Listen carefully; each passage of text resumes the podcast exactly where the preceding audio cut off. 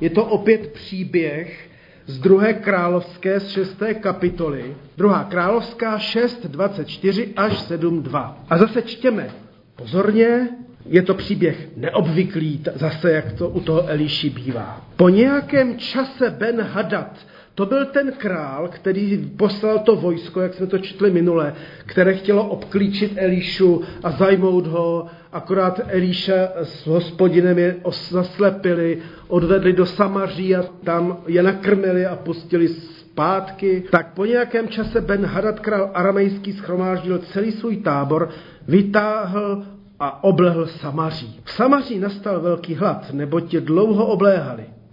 Až byla oslí hlava za 80 šekelů stříbra a čtvrtka díšky holubího trusu za pět šekelů stříbra. Když izraelský král obcházel hradby, vykřikla na něho nějaká žena, pomoz králi můj pane. Odpověděl, nepomůže-li ti hospodin, jak bych ti mohl pomoci já něčím z humna eh, nebo lisu. A král se jí zeptal, co je ti? Odvětila, tato žena mi řekla, dej sem svého syna a dnes jej sníme. Mého syna sníme zítra. Tak jsme mého syna uvařili a snědli. Ale když se mi druhého dne řekla, dej sem svého syna a sníme jej, ona svého syna ukryla. Když král uslyšel slova té ženy, roztrhl své roucho, jak obcházel hradby, lid viděl, že má na těle ve spod žiněnou suknici. I řekl, ať se mnou Bůh udělá, co chce, jestliže Eliša syn Šafatův dnes nepřijde o hlavu. Eliša seděl ve svém domě a starší seděli s ním, když k němu poslal jednoho ze svých mužů.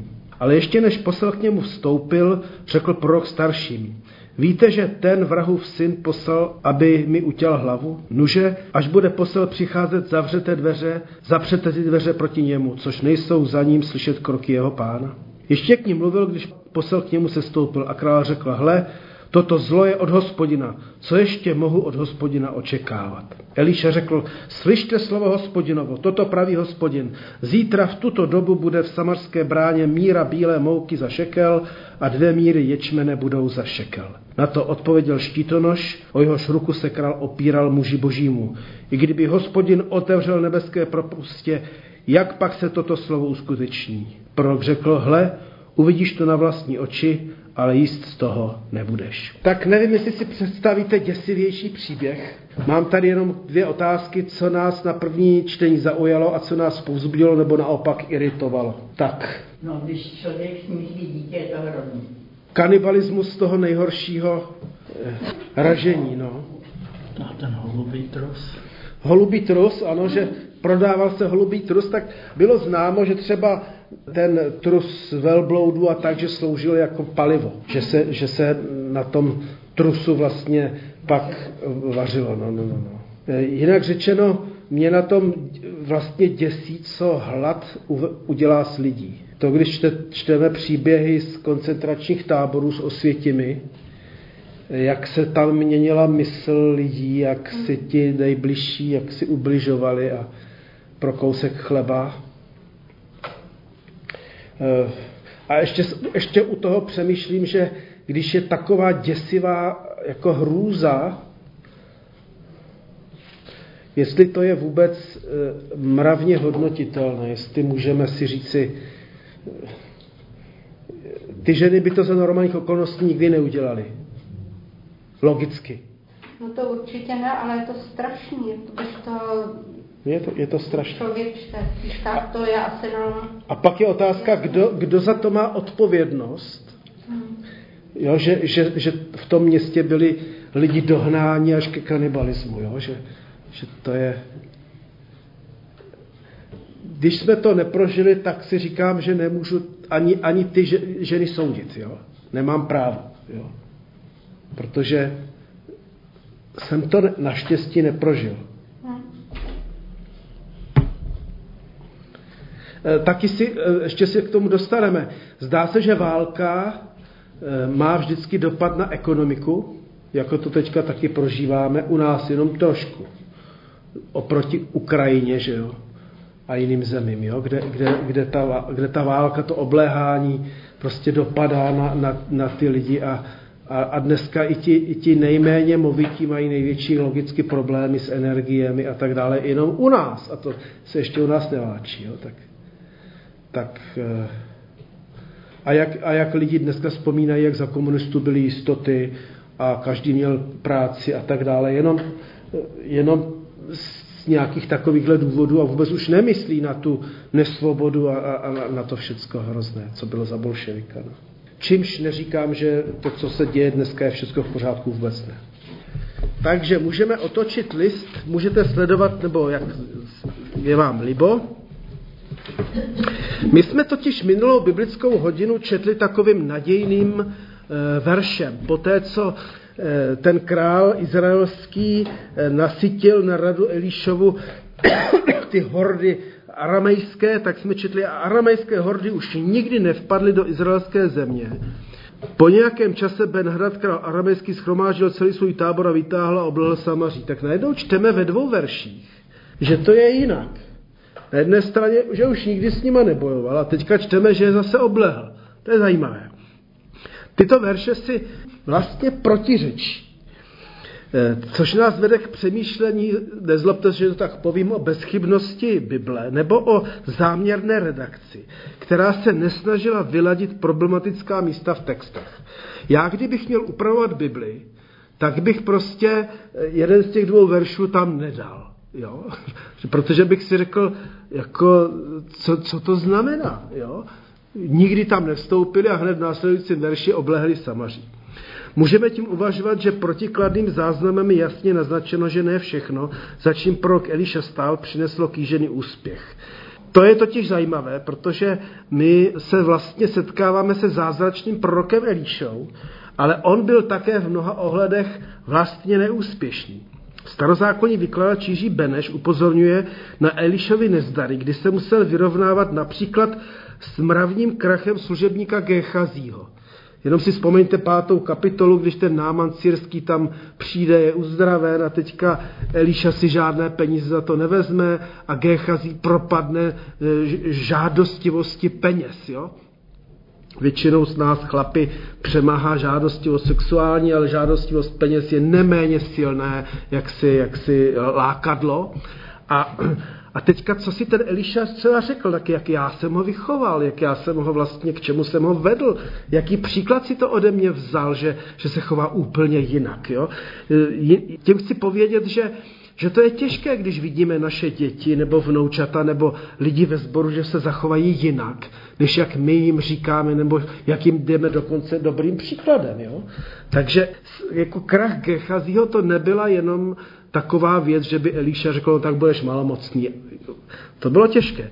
Následně musel Elíša strávit neúspěch s pokusem přemoci Aramejce přátelstvím a laskavostí, když je teda nakrmil. Dal jim dobré jídlo, e, e, i po způsobu apoštola Pavla, že tím dobrým jednáním jim vysypali to uhlí řeřavé na hlavu, ale oni se tím nakonec nenechali přemoci. Nenechali se přemoci dobrem a znovu vytáhli na Samaří aby to samaři oblehli a vlastně zničili až tak, že přiměli e, některé ženy k děsivému kanibalismu. A konečně bude muset unést, že se v Izraeli duchovní reforma nepodařila a neuskutečnila. Elíša, jako i Eliáš, se snažili o duchovní reformaci obnovou. A ona se žel nepovedla. Když totiž čteme ty příběhy severního Izraele, tak nakonec to docela brzo pak končí zánikem toho severního Izraele. A tady můžeme třeba přemýšlet i o tom, že pán Bůh posílá třeba vynikající služebníky, muže, ženy, ale církev si nedá říct. To se prostě taky žel stává. Bibli čteme mnohá povzbuzení, jak správně jednat v duchu Kristově. Máme se spolehnout, že nejlepší cesta je neoplácet zlým za zlé, jenomže se stává, že se nakonec to nám nevyplatí. Budete na někoho hodní, a ten dotyčný vám ale neoplatí stejnou mírou. To se prostě stát může a myslím si, že bychom přesto neměli rezignovat na to, abychom neopláceli zlo zlém, ale jak apoštol radí, raději dobrém. Nebo když zkusíme Pána Boha a budeme dávat desátky, jak čteme v Malachiáši, vyzkoušejte mě, dávejte desátky, ale ono se může stát, že nám doma nebude přibývat víc peněz, jak by si někteří vykládali a taky jsem se s takovými lidmi setkal. Já budu dát desátky a budu o to bohatější. Že si myslíš, že se takhle dá s Pánem Bohem jako, jako licitovat a obchodovat. Jo? A nebo když se shodneme na modlitbách, budeme, budeme se za něco společně modlit a pán Bůh nás třeba nevyslyší. To jsou zkoušky víry, které nejsou vůbec jednoduché. Asi jste zažili nevyslyšenou modlitbu, předpokládám. Já teda ano, jo. A pak, pak jsou takové otázky, to si špatně věřil, nebo jo, to, to se takhle jako někdy, někdy říká. Můžeme diskutovat o tom, co si slibujeme vlastně od víry v Boha. Nebo aspoň přemýšlet o tom, když věřím v Pána Boha, vyplatí se mi to nebo nevyplatí. Jo, co to pro mě má teda prakticky znamenat? Vyplatí se mi poslouchat Pána Boha nebo nevyplatí? No aspoň moje zkušenost je, že se mě vyplatí poslouchat Pána Boha, protože si nezaneřádím svědomí. Jo, to aspoň je moje zkušenost, že po hříchu pak jako se trápím sám nad sebou a vyčítám si, eh, vyčítám si svou hloupost a, a hříšnost. Můžeme hovořit o tom, jak se vyrovnáváme s tím, když se nám nevyplací být poctivými křesťany, a když, nebo když máme dojem, že to z církví jde spíše od deseti k pěti a ne k reformaci, jak se s tím vyrovnáváme, když jako máme pocit, že, že křesťanů v České republice ubývá, že, že třeba náš sbor nemá o moc víc členů, naopak. Věříme, že nám víra vždy přinese prospěch, že budeme úspěšní. A co když nebudeme? Bude nám stát za to věřit v Krista, když budeme nemocní nebo když jako se nám nebude dařit lépe? A teď jsme u toho textu, to byl úvod jenom. V Samaří nastal veliký hlad, nebo je dlouho obléhali ti aramejci, až byla oslí hlava za 80 čekelů stříbra a čtvrtka díšky holubího trosu za 5 čekelů stříbra. Samaří před válkou a obležením bylo královským městem, takže si to můžeme jako představit, že v těch metropolích vždycky byla největší prosperita. A lidi se v podstatě z těch vesnic vždycky stěhovali do velkých měst, protože se tam vždycky pohodlnějc prostě žilo. Na Češ ovšem ta města se dostávala, když se vedly ty války do krušných situací, toho obležení, vyhladovění, vyžíznění, kdybych to tak pověděl, politické, eh, vojenské, morální nouze. Aramejský král Bet Hadad, patrně to byl královský titul, protože to znamená syn božstva Hadad, nevzdal boj proti Izraeli ani proti Elíšovi a tentokrát se zdá, že úspěšně zautočil na Samaří a jako každý král, který vedl válku, tak věřil v úspěch. Nicméně součástí Elišových příběhů je i záznam jeho konce. Navíc text naznačuje, že i neizraelští králové žijí pod boží autoritou. A teď je zajímavé, jak ekonomika a trh reaguje na politiku. Prostě vždycky to tak bylo. Stačí jen nervozita prostě na burze, na trhu a, a ceny, ceny klesají. Stačí jenom někde, že se nějaký politik vyjádří jo? Že, že se bude domnívat jo? A, a, a už, už poletí cena třeba nafty, nafty nahoru. Prostě ekonomika reaguje samozřejmě i na dobu války. Třeba si můžeme vzpomenout, jak to bylo po pronisté válce, po Versajské smlouvě, jak vlastně ty mocnosti do, doslova vyhladověly to Německo. A to bylo pak semeniště toho nacismu. Že jo? Můžeme teďka myslet na situaci války na Ukrajině a, a, a co to vlastně všechno bude znamenat pro Ukrajinu, pro Rusko, co to znamená pro nás. V Samaří se zavedly ceny úplně na všechno. Oslí hlava za 80 čekelů a půl litru holubího trusu za 5 šekelů. To bylo půl litru. Jo? Bídu obležených měst potvrzují i mimo biblické záznamy. Například římský historik Plinius starší zmiňuje, že cena za myš stoupla až na 200 denárů. I myši se prodávaly. Jo? Jo, a v obleženém Stalingradu se jedly krysy. Že jo? To prostě je, je znám, známá, známá věc. Josef Flavius zase zmiňuje skutečnost, že lidé jedli i hnůj. Jo?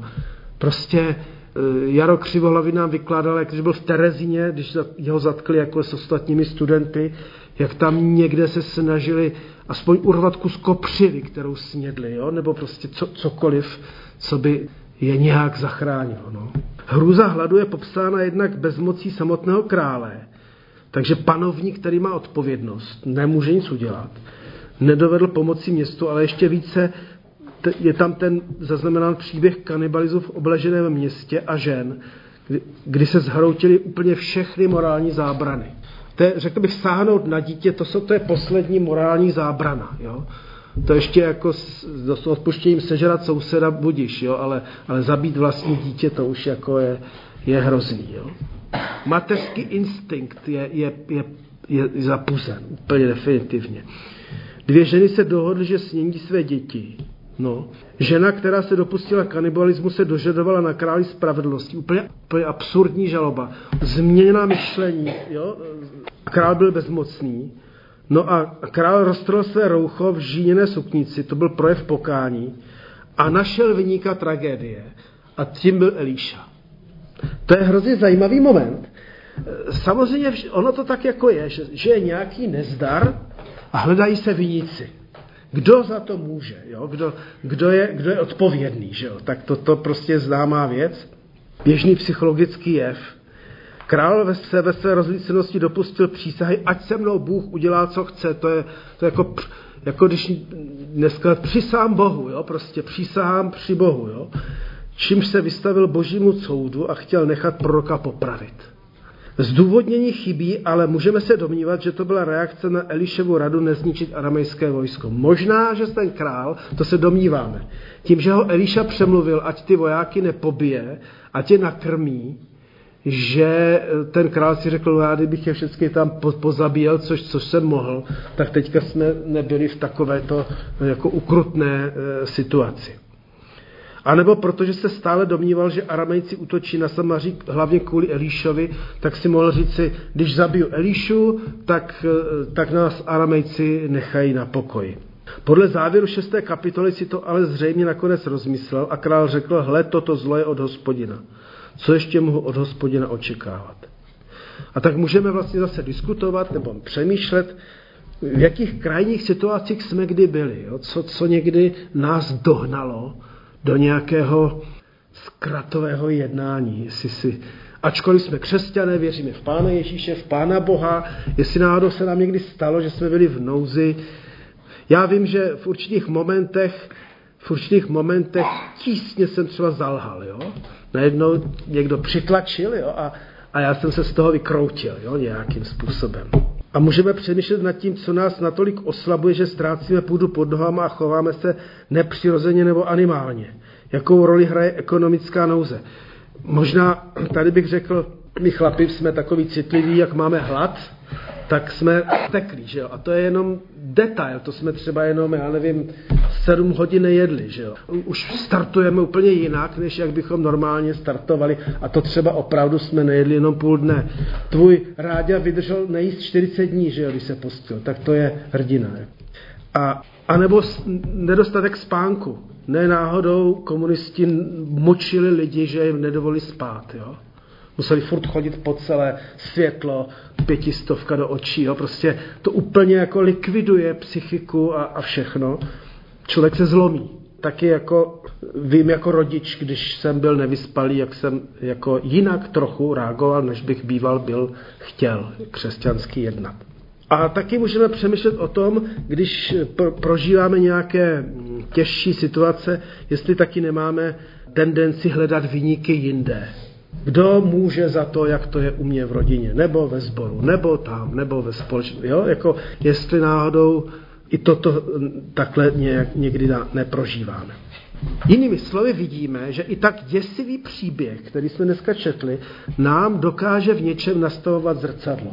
Jo? V ně, něčem, někde se tam můžeme nakonec taky potkat.